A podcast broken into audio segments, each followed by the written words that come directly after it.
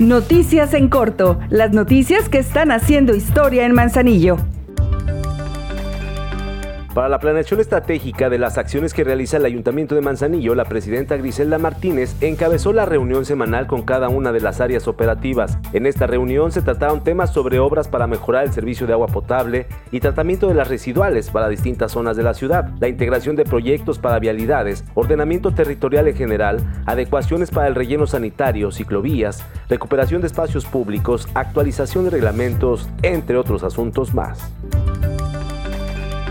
Invertimos más de 14 millones de pesos en la pavimentación y modernización de la avenida Halcones. Renovaremos su sistema de alumbrado público, de drenaje y agua potable. Renivelaremos banquetas, reforestaremos su camellón y embelleceremos sus áreas verdes. Trabajamos por amor a Manzanillo. Juntos, seguimos haciendo historia.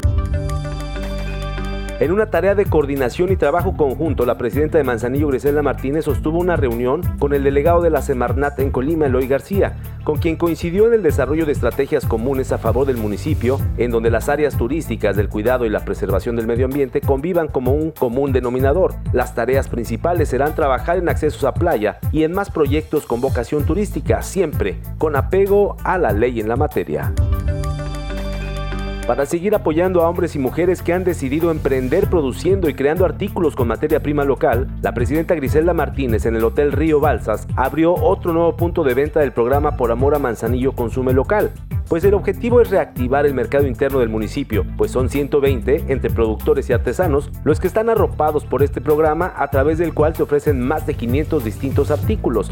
La alcaldesa ponderó que con estos puntos de venta los artesanos y productores comercializan de manera directa principalmente con turistas nacionales y extranjeros, por lo que la presencia de los artículos manzanillenses traspasan fronteras, abriendo aún más las posibilidades de crecimiento. Ahora ya estás bien informado del acontecer de nuestro municipio. Trabajamos por amor a Manzanillo. Juntos, seguimos haciendo historia.